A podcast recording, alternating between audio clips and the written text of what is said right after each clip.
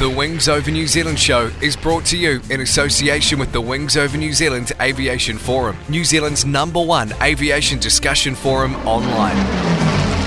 There you'll find discussion on all aspects of New Zealand aviation, from history to current affairs, and thousands of photos covering the Royal New Zealand Air Force, airlines, general aviation, warbird restorations, airshow news, sport aviation, home building, gliding, aviation media, and much, much more. You'll be in good company with other aviation enthusiasts, including pilots, engineers, warbird owners and restorers, historians and authors, modelers, aviation photographers, and many others. Sign up to the Wings Over New Zealand community now. It's free and easy. Just Google Wings Over New Zealand and you'll find the forum.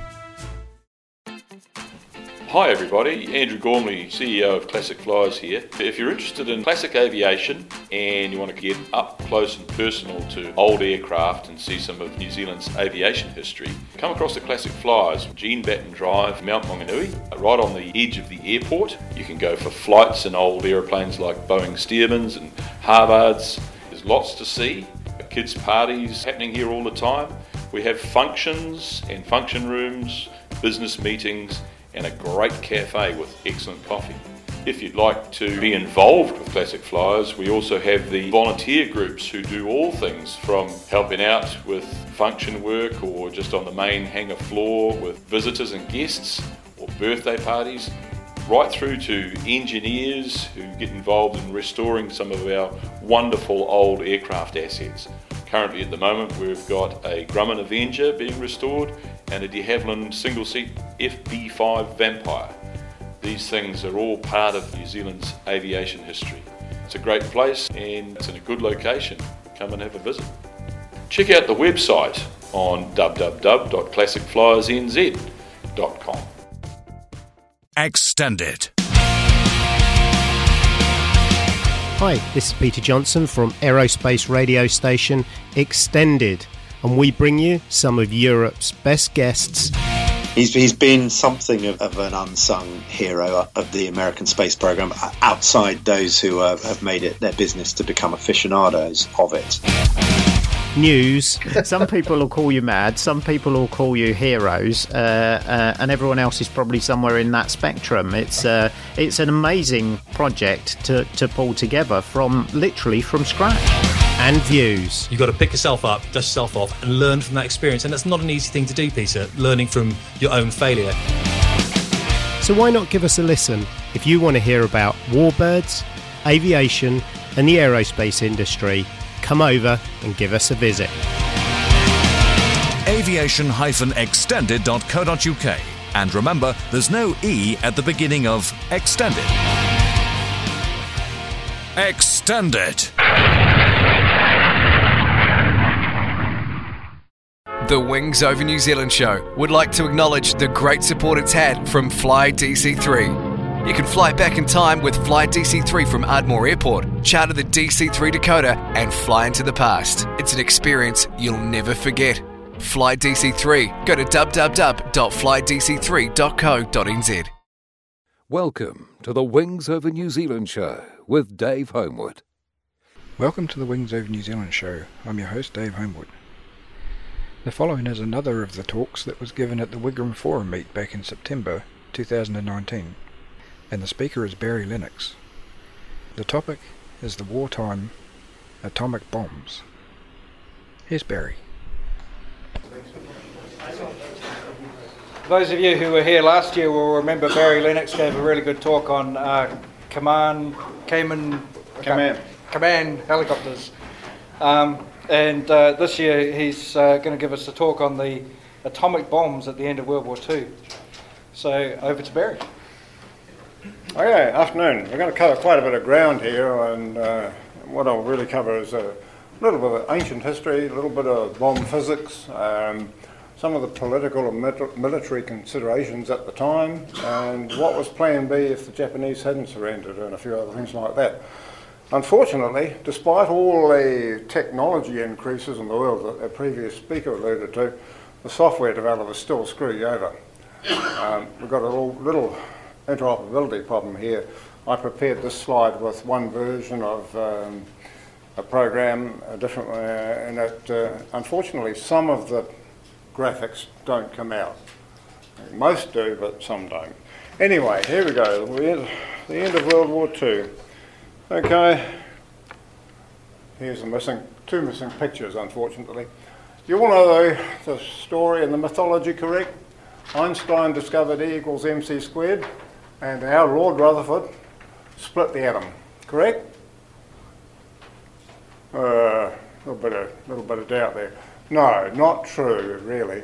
Uh, actually, Einstein wasn't the first to discover E equals mc squared. There were some very famous and talented scientists uh, around the early 1900s who were tinkering around with this equivalence of mass and energy, because you may not think so, but they are very much the same thing.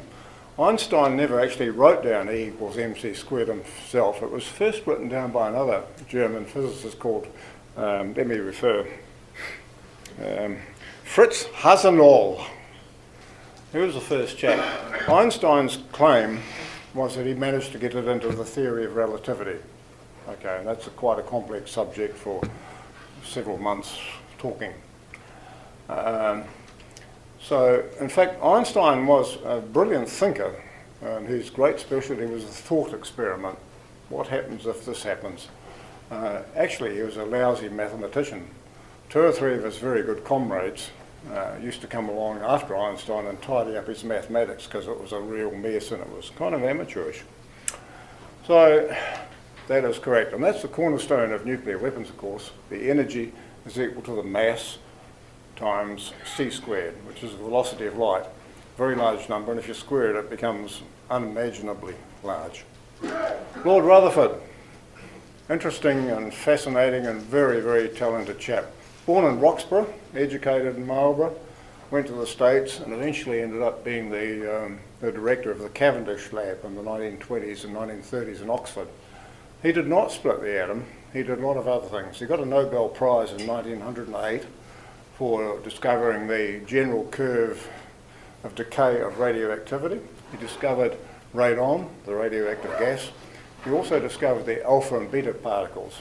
Okay, he's been immortalised on our hands up. Have you seen one of these before?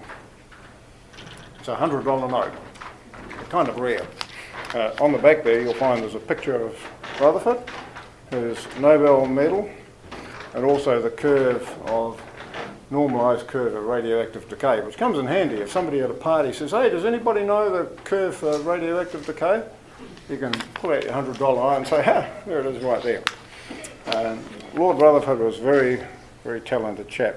He was also, more, more especially towards the period of time when he was the Cavendish director, he was a very, a very good director and mentor and had a number of PhD students under his control, and he was extremely generous and kind to them.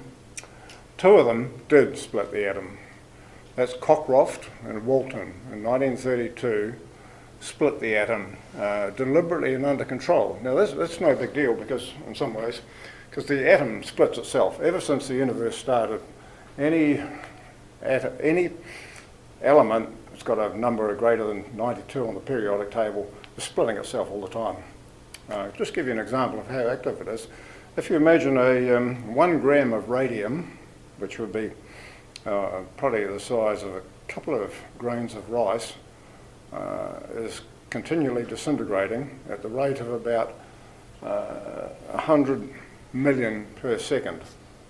Okay, so it's happening all the time, radioactive decay. That's splitting the atom.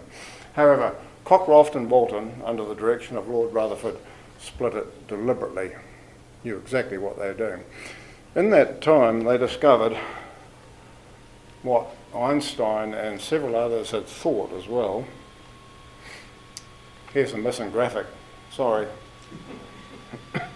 However, uranium 235, which is one of the isotopes of natural uranium, it's one of the rare ones. If you have a lump of uranium, it's no big deal. Uh, however, about one part in 140 is uranium 235 which is the fissionable isotope.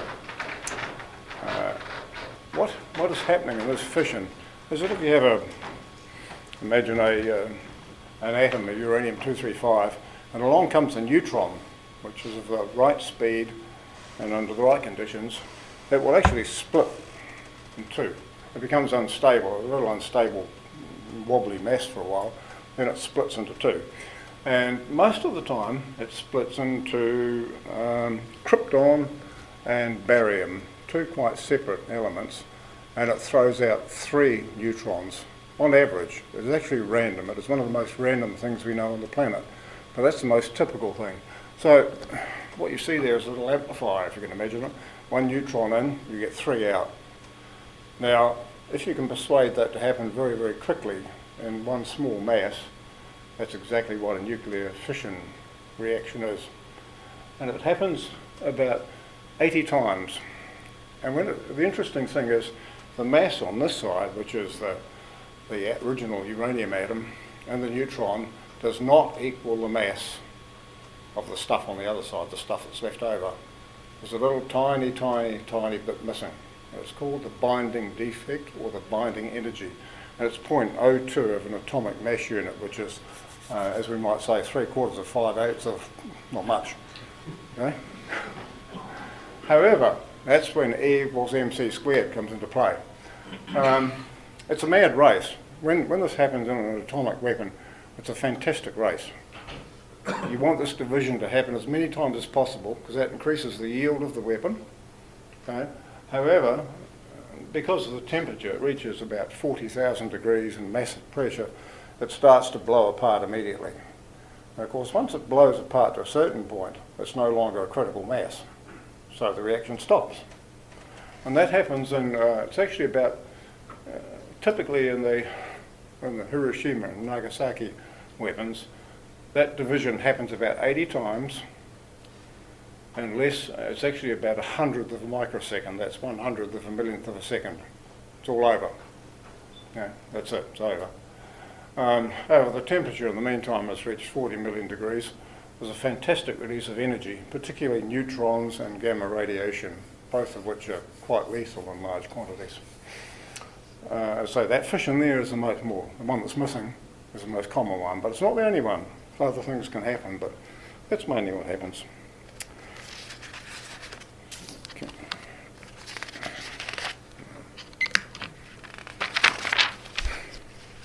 Don't have time to, to cover all the background of the fission process. It was not known until about uh, 1920, uh, over 1930 and to the mid 35s, uh, people learned a huge amount. And I haven't got time to cover all that, but it's interesting to note that most, or many of the scientists that were involved were refugees from Nazi Germany. Enrico Fermi, Szilard, uh, a whole bunch of them. Uh, they, they were Jewish, mainly, and they saw the writing on the wall. So they escaped initially to England and then later on to the United States. So um, Hitler's persecution of the Jews was really a massive own goal. If they had stayed in Germany, uh, it's possible they could have got a bomb first.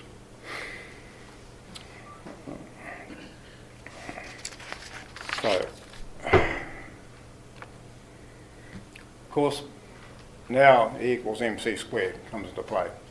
Uh, the energy, the binding energy, which is that tiny, tiny little piece of mass which is missing after a, a fission reaction, is about 0.7 of a gram in this particular case, which is um, actually much less than a paperclip. Right? However, when you multiply it by 3 times 10 to the power of 8 times 3 to the 10 to the power of 8 again, you end up with uh, 9 times 10 to the power of 13.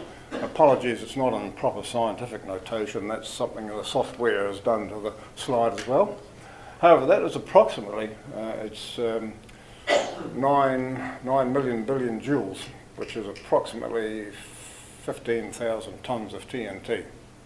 Okay? So a little piece of mass, less than a paper clip, is approximately equivalent to 15,000 tonnes.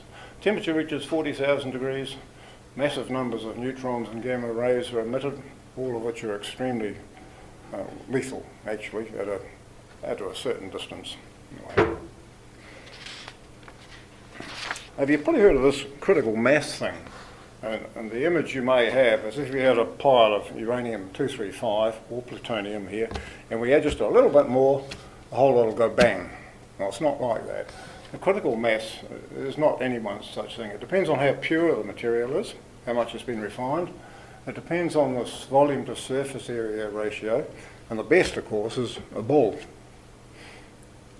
If you imagine um, something like this, if, if, that was made from uranium, it would probably weigh about 10 or 15 kilograms.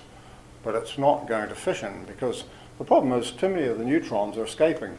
They're getting out from out to free space and they're not doing what they should be doing. Whereas in a ball, they're, they're more confined, of course, because the ratio of surface area to volume. The external tampers. Tampers are, are great lumps of heavy metal that sit outside the fission material and they tend to reflect their, their neutrons back in and also they stop them escaping basically. So it depends on all those things and the tampers are very, very heavy metals. Uh, in the early stages of the of the pro- Project Manhattan, which is explosive, the nuclear weapon, they considered using gold. And they went to, I think it was the US Treasury or whoever maintains the gold there, and they said, any chance of getting 20 tons of gold? And they said, well, yes, but when are we going to get back? Well, you wouldn't, wouldn't really get it back. However, it settled down and they used, there's other metals which also work. Rhenium is one. Rhenium was almost as expensive as gold. They settled with uh, uranium itself, that is U-238, which is non-fissionable, but it's a very heavy, fairly strongish metal, and it just slows down the escape of neutrons so that we can get to about 80 fission activities, okay, to increase the yield. Uh, we also need a, a critical source of neutrons to start this thing off at the right time. You don't want a stray, when you're, carrying it in an aircraft all the way to Japan, you don't want some stray neutron just coming along and, and setting the thing off. Um, that's, that's very critical. It has to be the neutron at the right time, the right number, and the right speed. Not too fast, not too slow. Sort of a Goldilocks uh, neutron, as it were. And there's a great deal of work went into a little, little tiny, tiny gadget and it was called the urchin or the gadget or something like that. It was a little piece of foil about the size of your fingernail. It was a combination of polonium and beryllium. Uh, when they're, they're mixed intimately, uh, as happened, they start emitting neutrons in very, very large numbers, and that's enough to trigger the whole reaction. Okay? However, the critical mass is in the range of about 15 to 200 kilograms, depending on all those factors. Plutonium, which is the only other fissionable thing we know of on the periodic table at the moment, is about a third of that. In fact, that, that ball there was about the size of the plutonium in the second bomb, which we'll cover shortly. That was the one that was dropped in Nagasaki. Okay. That's Little Boy. That was the bomb that was dropped on Hiroshima. Um, in the centre there, there was a six-inch gun barrel. It's about six foot long, and there was two two lumps of uranium 235. The one at the front, which is fixed right to the front of the bomb, was about the size of a, a can of Coke. The other one at the other end, the, the far end of the barrel, was a an equivalent mass about so big, and it had a hole in the centre of it, so that when the cordite behind it was ignited, it blew it up the gun barrel at about three and a half thousand feet per second. The two mixed, or two come together, same time as that little urchin, the source of neutrons, was activated, and we have a very large explosion. Uh, the core was 64, 64 kilograms of uranium, only about 5 kilograms fissioned before it started to blow itself to pieces and then the reaction stops. However, 0.7 of a gram and that's, again, you get that massive release of energy because of E equals mc squared. Uh, the fusing, oh, incidentally, the, the bomb itself weighed about 10,000 pounds. Most of that mass was the tamper, the heavy, heavy layers of metal holding it all together. The, when it was dropped, there was four fusing systems. The first was a 15-second clockwork timer, which was initiated when it started its drop from the aircraft. A lanyard pulled out. It started a 15-second clockwork timer. There was a second fuse, which was a barometric fuse set for six and a half thousand feet. It then armed the, the last stage, which is actually, and you can just see them. the little antennas at the back there. They're basically radar altimeters. There was four of them fitted. If two agreed out of the four, the final detonator was fired. Uh, the bags of cordite were ignited and the two pieces of uranium come together. And that's exactly what happened. Um, yeah, those two graphics you can see there. Um, one was a picture and before and after. Unfortunately, it sort of hasn't worked out. Um, when you see a picture of Hiroshima taken shortly after this, you'll often see a, a large building standing there. I can see it here perfectly. Uh, it, it's kind of damaged, but it's basically intact. You've probably seen it in pictures of Hiroshima. Yeah, you might ask, and all around it, the, the ground is just nothing, levelled. You might ask, how come that building stood? It was actually the built in about 1935, and it was the Hall of Industrial Promotion. And it just so happened the Japanese had started to learn about earthquakes, and they probably realised the same thing happened to our Napier about the same time. So that building was built particularly strong, and it, while it's absolutely pretty much shattered. It's more or less intact, unlike the rest of the city. It's still there today. They've they put a fence around it. You can see a picture of it later on. It's preserved as a monument to to this and that. Again, we have a missing graphic, unfortunately. However, the problem was with uranium, it's incredibly difficult to separate uranium 235 from natural uranium it took years of very hard work and a huge amount of money, and it's not a trivial exercise. So there was only ever going to be enough uranium-235 for one bomb. So what to do? Uh, fortunately, a very clever chemist called Robert um, um, Glenn Seaborg had discovered plutonium a couple of years beforehand, which is equally fissionable, though it's quite different. It's also much easier to produce, but it's still not trivial. You're not going to do it in your, in your garage. Uh, however, it was available, becoming available in reasonably large quantities. So, why wouldn't that work? Well, there's a big problem. Um, we can't go into all the details, it's quite complex, but uh, polonium, uh, sorry, plutonium is a very, very fast reactor. And if you tried the same trick, the thing would start reacting as soon as the two masses come together. And it would be basically a damp squib. It would, it would detonate still, but it would be messy and it's a very, very low yield. So that caused an enormous amount of head scratching for a while and a huge amount of original research, which was unique at the time. So how it works is this. You've got these uh, sort of orange shaped segments built around that. That was basically the core of plutonium that size. That's not. That's plastic. It's okay. However, around the outside here we've got four detonators. And then there's TNT. And the, you can see the shock wave when the TNT detonates, it becomes semicircular. And some very clever chemists worked out if you put a, a little package of slow explosive in the middle, it corrects that shock wave, instead of being concave like that, it now becomes convex.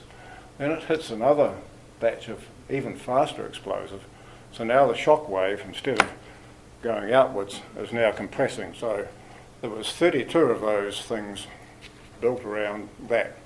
So they're all detonated at the same, exact same nanosecond. So the shock wave compressed this ball of plutonium to the point where it becomes supercritical and detonated.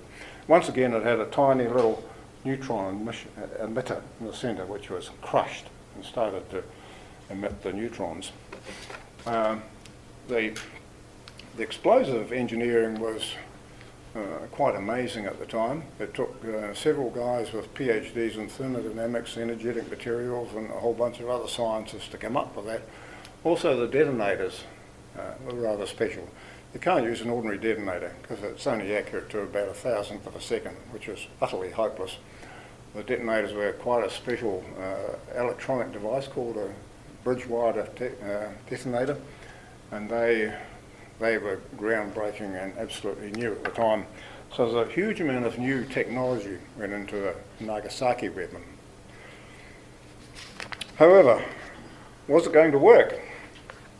Nobody knew. They were pretty sure that the uranium bomb would work because they'd had a pile going and they were just adding uranium to it.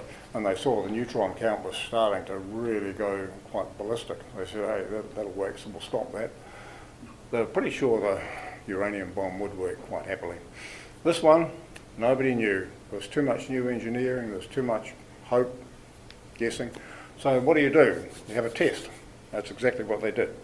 Had a test at a place called Trinity, which is in the middle of the New Mexico desert, and uh, on the um, when was it? Mm, 5:29 in the morning on July 16th, 1945, uh, they fired this device off as a test, and it worked.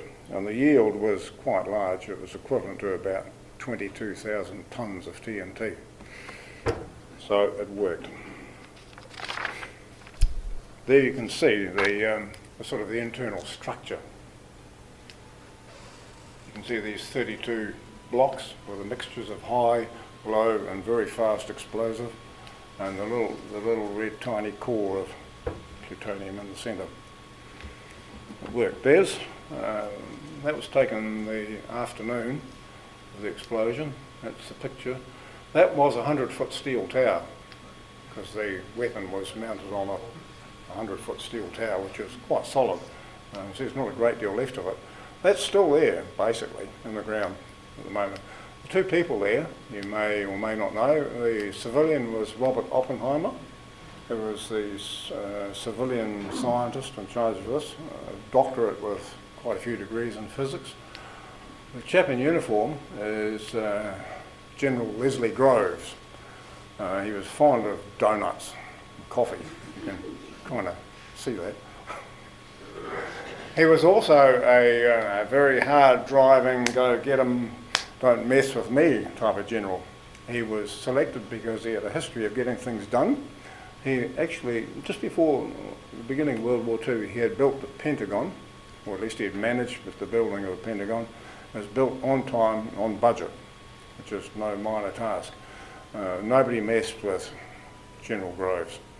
He, uh, when he was appointed to the job, he said, I don't want to work with a bunch of scientists. They're all, they're all mad. He said, they're all, they're all a bunch of long haired, pointy heads. He said, they don't know nothing. However, um, they knew enough. So, and Oppenheimer and Groves got on, but it was a very tense relationship. But they both needed each other. Okay. Incidentally, um, while we're not terribly sure how the names of Little Boy and Fat Man come about, there's a number of folk who say, uh, we believe it was called after us. that's documented. Whether it's true or not, I, I have no clue.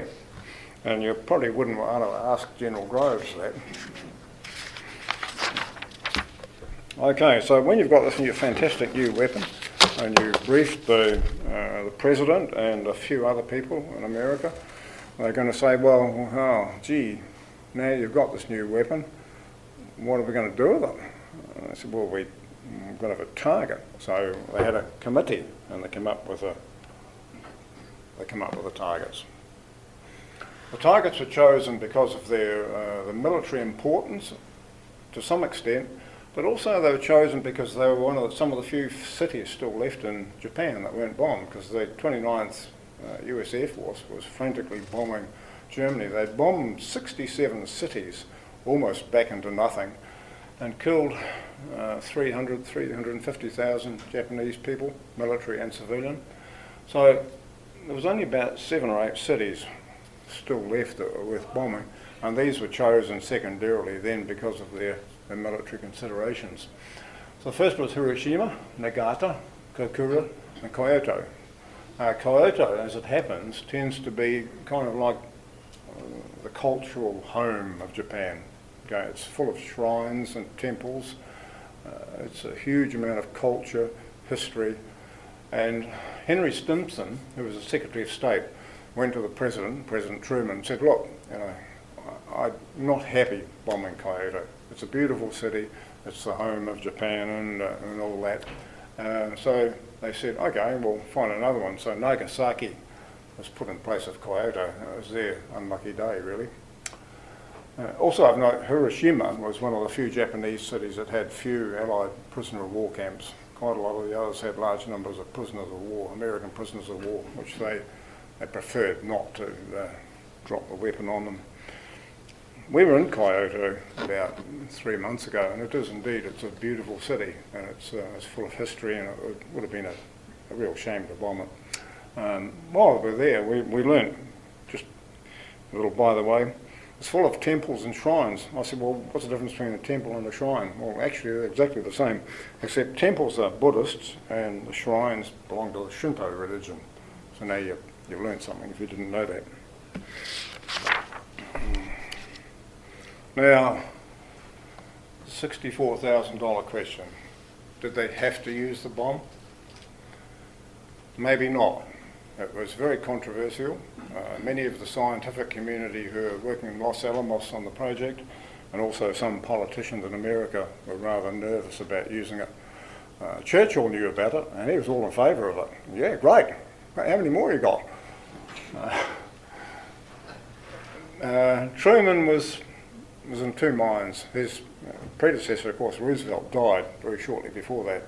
Uh, he was in favour of it. Truman was a mixed mind, but in the end, he was he persuaded himself that it was actually going to save lives.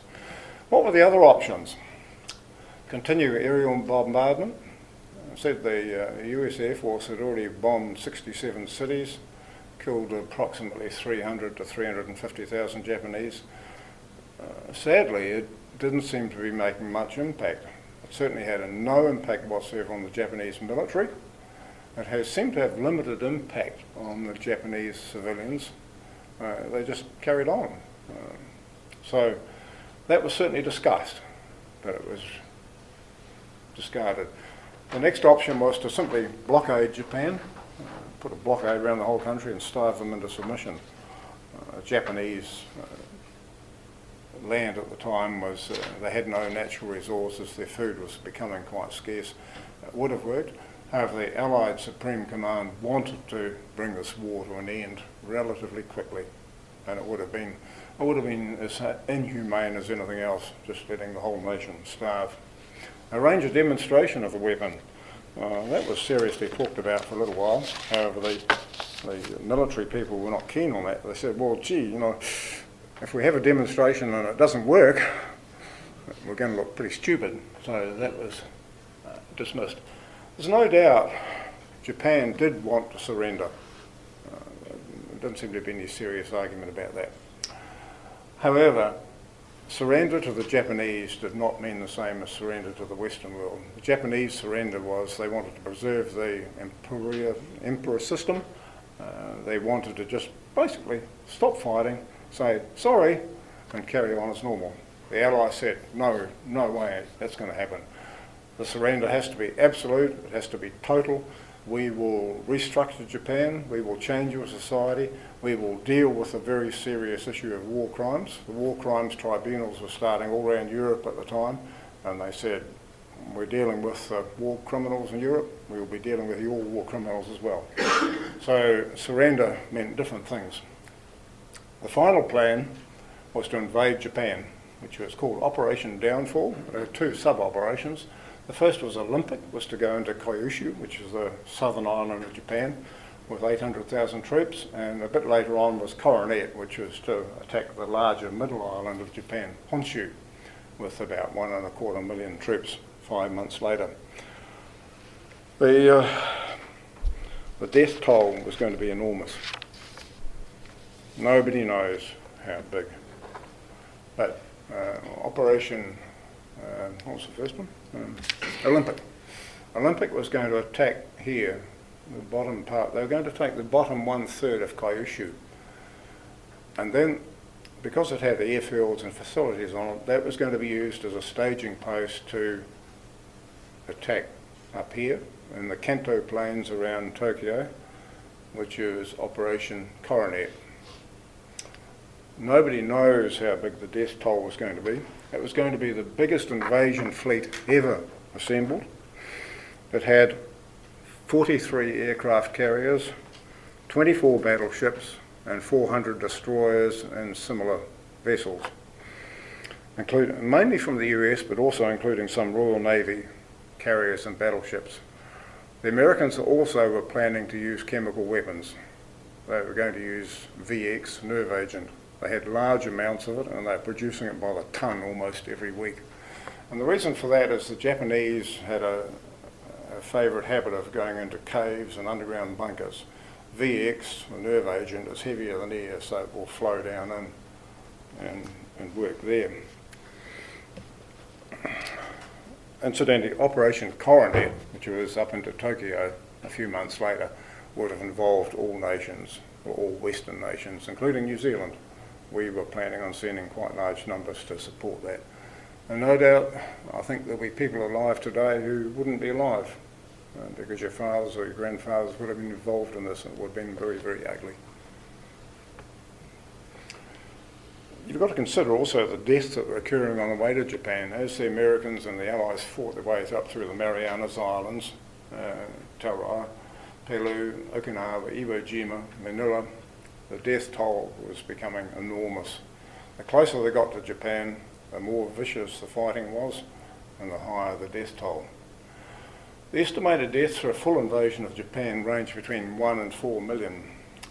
I've seen some very recent figures put together by the Yale Law School in America, and they, they seem to suggest it would be probably less than a million, but luckily we don't know.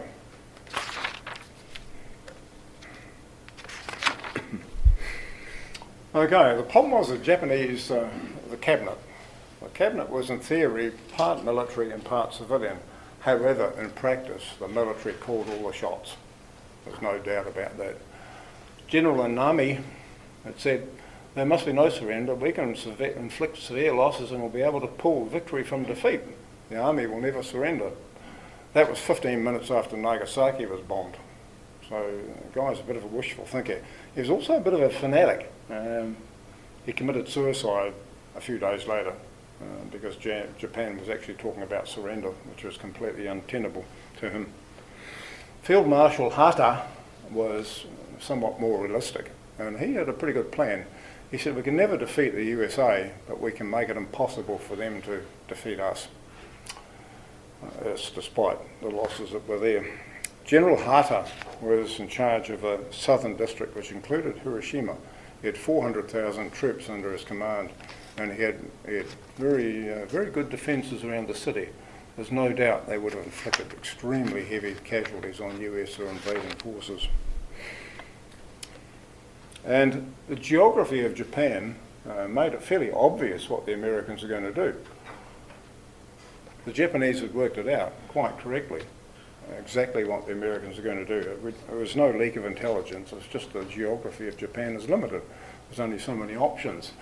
The attack was expected to take place in Kyushu, which is quite correct. The Japanese plan was to slowly withdraw back to Hiroshima, which was quite, uh, quite well defended, inflicting massive US deaths by kamikaze. You all heard of kamikaze. Uh, have you heard of Operation Ketsugo? You heard of it?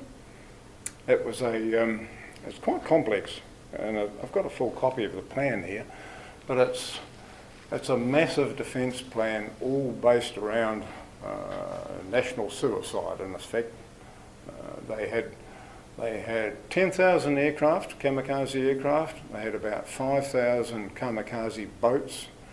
They were training housewives with sharpened bamboo stakes to hide in shops, buildings around the corner, and they, they were clearly directed to take at least one American with them. Uh, children and old people were making petrol bombs and being trained to throw them. Uh, the Japanese were dug in extremely hard, very hard to winkle out with conventional weapons. That's why the Americans were leaning towards uh, the nerve agent. It's doubtful if maybe, maybe not, we'll never know. The politicians would have approved that. However, um, both America and Japan had not signed the Geneva Convention, so they were actually free to use it if they chose to do so. But um, Prime Minister, I think it was Prime Minister, made this statement. Uh, the sooner the Americans come, the better. 100 million die proudly. Japan was finished as a war-making nation, but uh, she was not military finished. It was more important not to lose face than hundreds or hundreds of thousands or millions of lives, and the people concurred in silence without protest. Continue to continue was no longer a question of Japanese military thinking; it was an aspect of Japanese culture and psychology. So the whole intent of Ketsugo was to cause enough casualties to American forces uh, they knew the Achilles heel of Western societies. They knew very well that if the USA public uh, become aware of, say, half a million or half a million American boys being killed, they would probably say, uh, enough is enough, and they would probably sue for a negotiated peace, which would be favourable to Japan.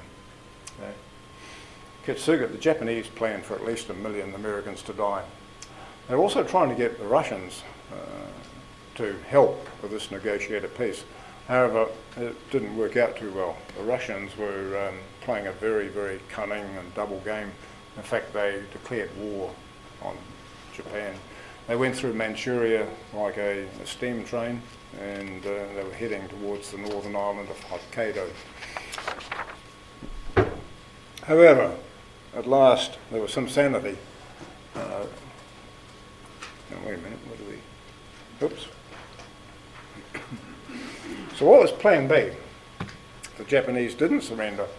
Uh, we're going to continue B-29 range with uh, both high explosive and incendiary weapons on what was left of Japanese cities. More plutonium weapons were coming. seems to be a bit of mythology that these two bombs were the only ones the Americans had. Not quite correct. There's another one coming on August the 24th, three more in September, seven more by December, which would have obviously done a huge amount of damage.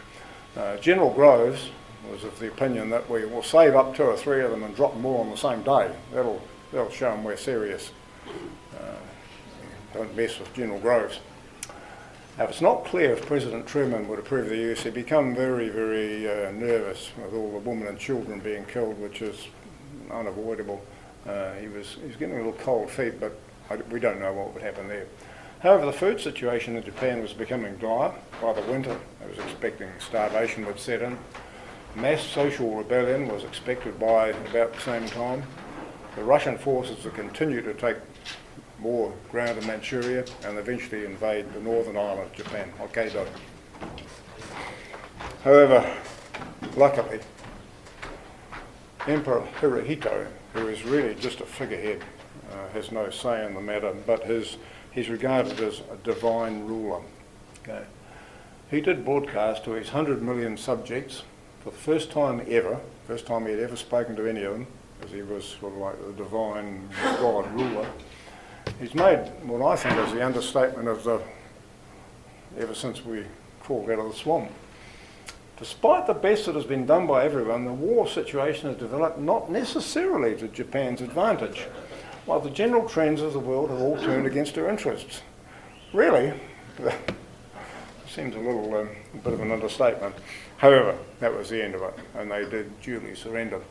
I don't know whether you've, um, if you ever listen, get a chance, you can, you can find it on the internet these days, you can actually hear the speech, which went on a bit more beyond that, but it was all, all to do with, um, I'm so sorry the Japanese people have put up with so much pain and anguish, and, uh, and none of it's our fault, and really it's all been, it's all been jolly unfair, really. But he speaks in a very, very high, squeaky little voice.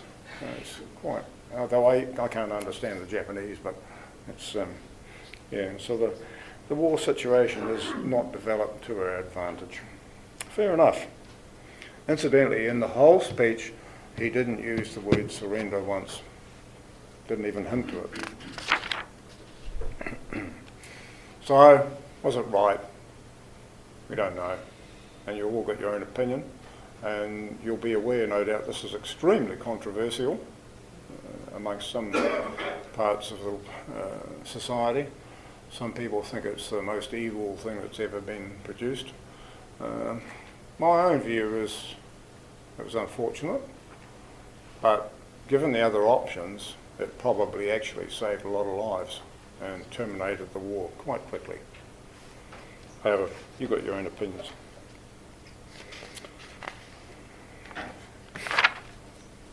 So that's Hiroshima today. I took that picture a couple of months ago. You can see that uh, the building there.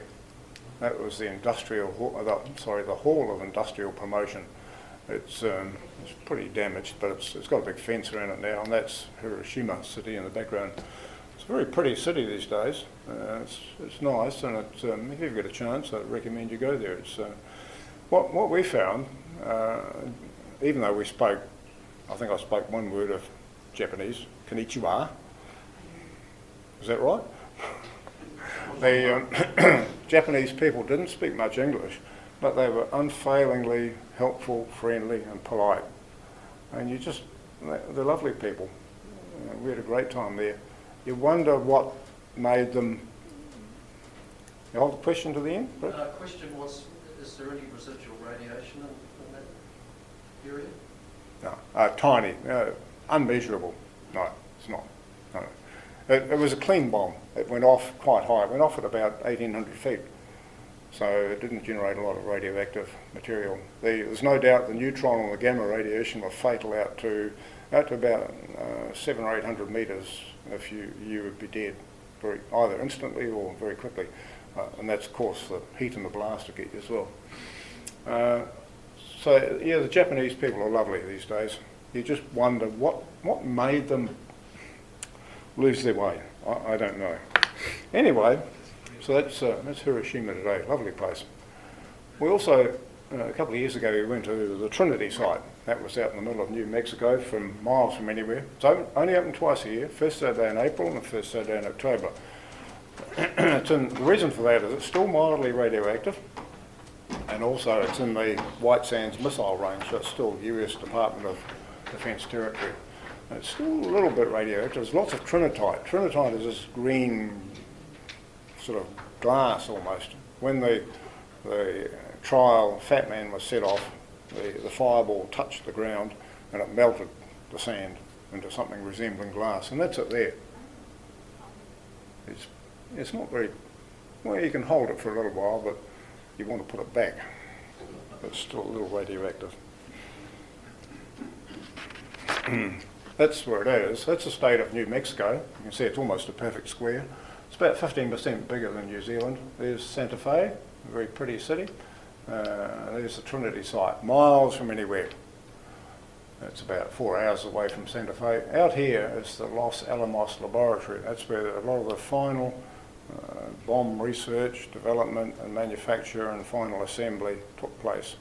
Uh, it's still, uh, still, in some ways, a closed city even though large parts of it are open, it's still the home of the, the Sandia National Labs, which do a lot of atomic research, not only for weapons, but for a lot of peaceful purposes as well, including medical and a whole bunch of other stuff. It's quite an interesting place. Ah, there's another missing graphic. There's not much to see at the Trinity site, because this stone obelisk, which says this is the first place in the world an atomic bomb was ever set off, basically. Uh, there was a picture missing in the middle, uh, which is a real shame because it's a picture of me holding a Geiger counter, checking out a bit of uranium, and Diane Lennox in the middle there, she's absolutely fascinated by it, so it's a pity it's missing. However, don't steal the trinitite. It's considered US government property. Apart from that, you probably wouldn't want to steal it. It's mildly radioactive, pretty safe to carry around for a little bit, but you wouldn't want to keep it in your back pocket for for six months, quite hazardous. Okay, and of course, uh, they every year they roll out um, an empty casing of Fat Man. That was an original casing. It's had what they call the physics package has been removed. Okay? so it's just an empty shell these days. It's pretty safe. It's quite large. It's, uh, it's you know, uh, another slide I've got is a picture of a man standing. It's about the same height. Okay, so that's uh, excuse me. That's a interesting visit to the Trinity site. Uh, you'd never want to do it twice, but it's interesting to do it once in your life because it takes a fair bit of planning and uh, a lot of time to get there. However, when I was working at Kaman, we had a we were members of a thing called the American Helicopter Society, and every month they have a, um, a beer and pizza, and they bring along a speaker of some some renown And this time they brought along uh, none other than Paul Tibbets. He was the pilot of the Enola Gay, which dropped that bomb. That picture was taken immediately after he got back from Hiroshima. He looks awfully happy.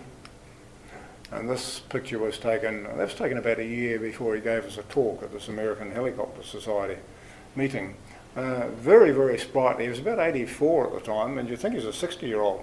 Very, very, uh, very energetic gentleman. With him was uh, Tom Ferebee, who was the bombardier. Uh, he was quite frail, and in fact, he died a little time later. But there was a couple of interesting things. He, he showed us um, some slides that had never been seen, or at least not published or anything before. Uh, he, all the practicing they did, which I, I should have realised, but I never did. Okay, okay, I've got two minutes left.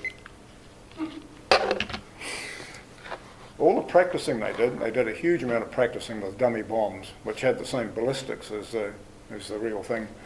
And it was all done away out in the middle of nowhere in the Utah desert. It was all premised around dropping the bomb on Berlin. That was the target.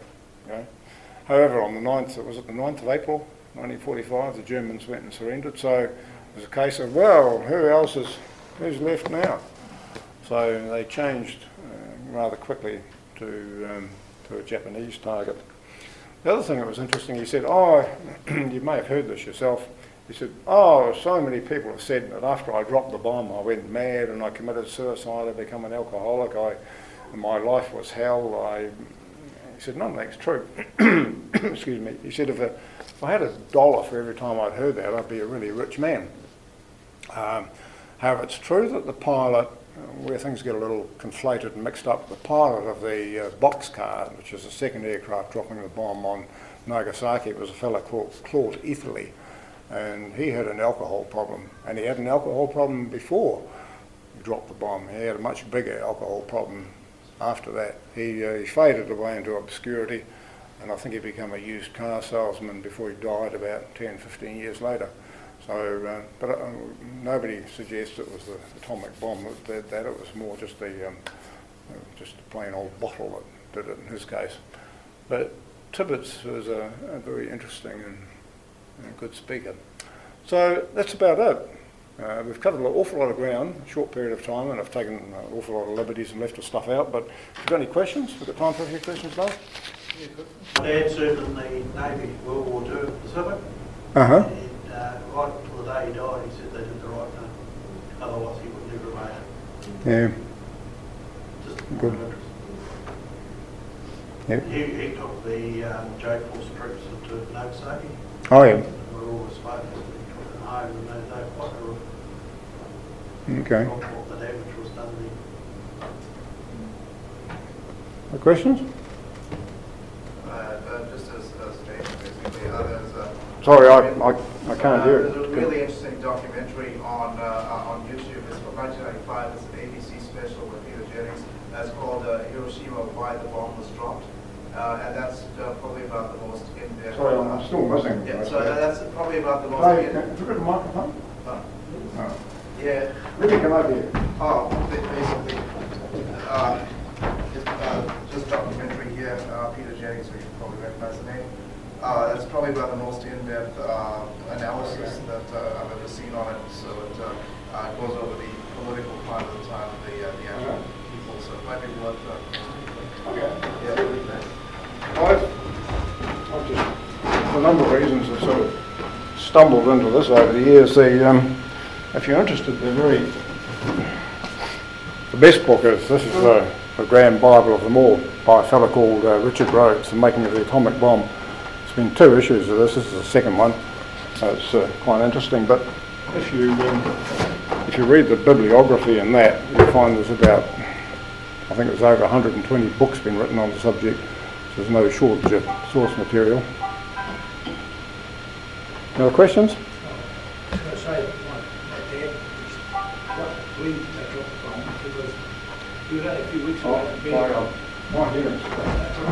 was he was only a few weeks away from being simply paying the working copies, he was observing in Sumatra. And that he still did. Okay. Or the kind of sent to them, In yes, also walk out. Yes, you don't agree with your comment. He said about a dangerous part of the war was actually after the road, the hell is away. It's American part on one side, but the British on the other side. But he didn't, he didn't have anything to do with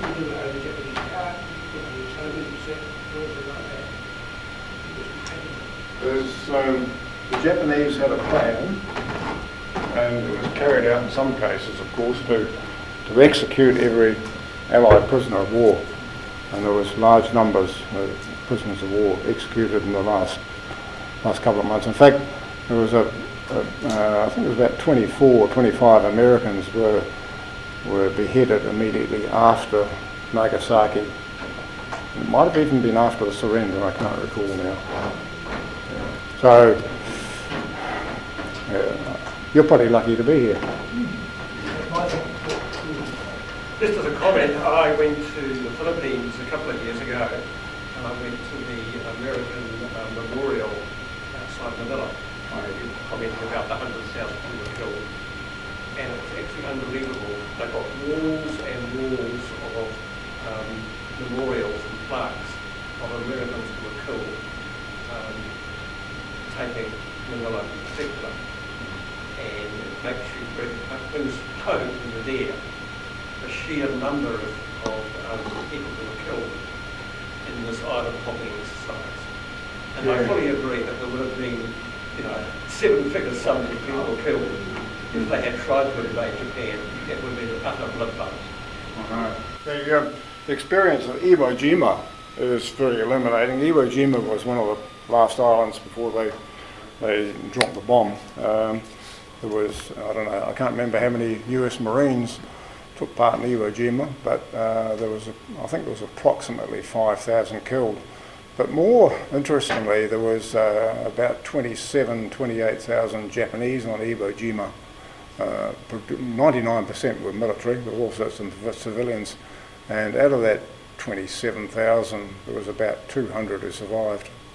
An awful lot were killed, but masses of them committed suicide. There was thousands. There was some at the top of the island. There's some high cliffs going down to rocks. Hundreds and hundreds, thousands jumped off that. Uh, a, it was a Japanese culture that uh, and the Bushido, you know, the Knights of the Bushido and all the, all the cultures, to be taken prisoner is the worst thing on the planet.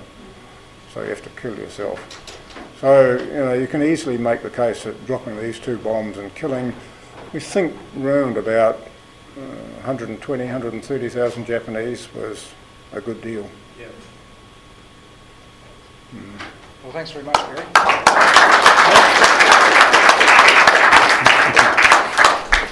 That was the Wings Over New Zealand show with Dave Homewood.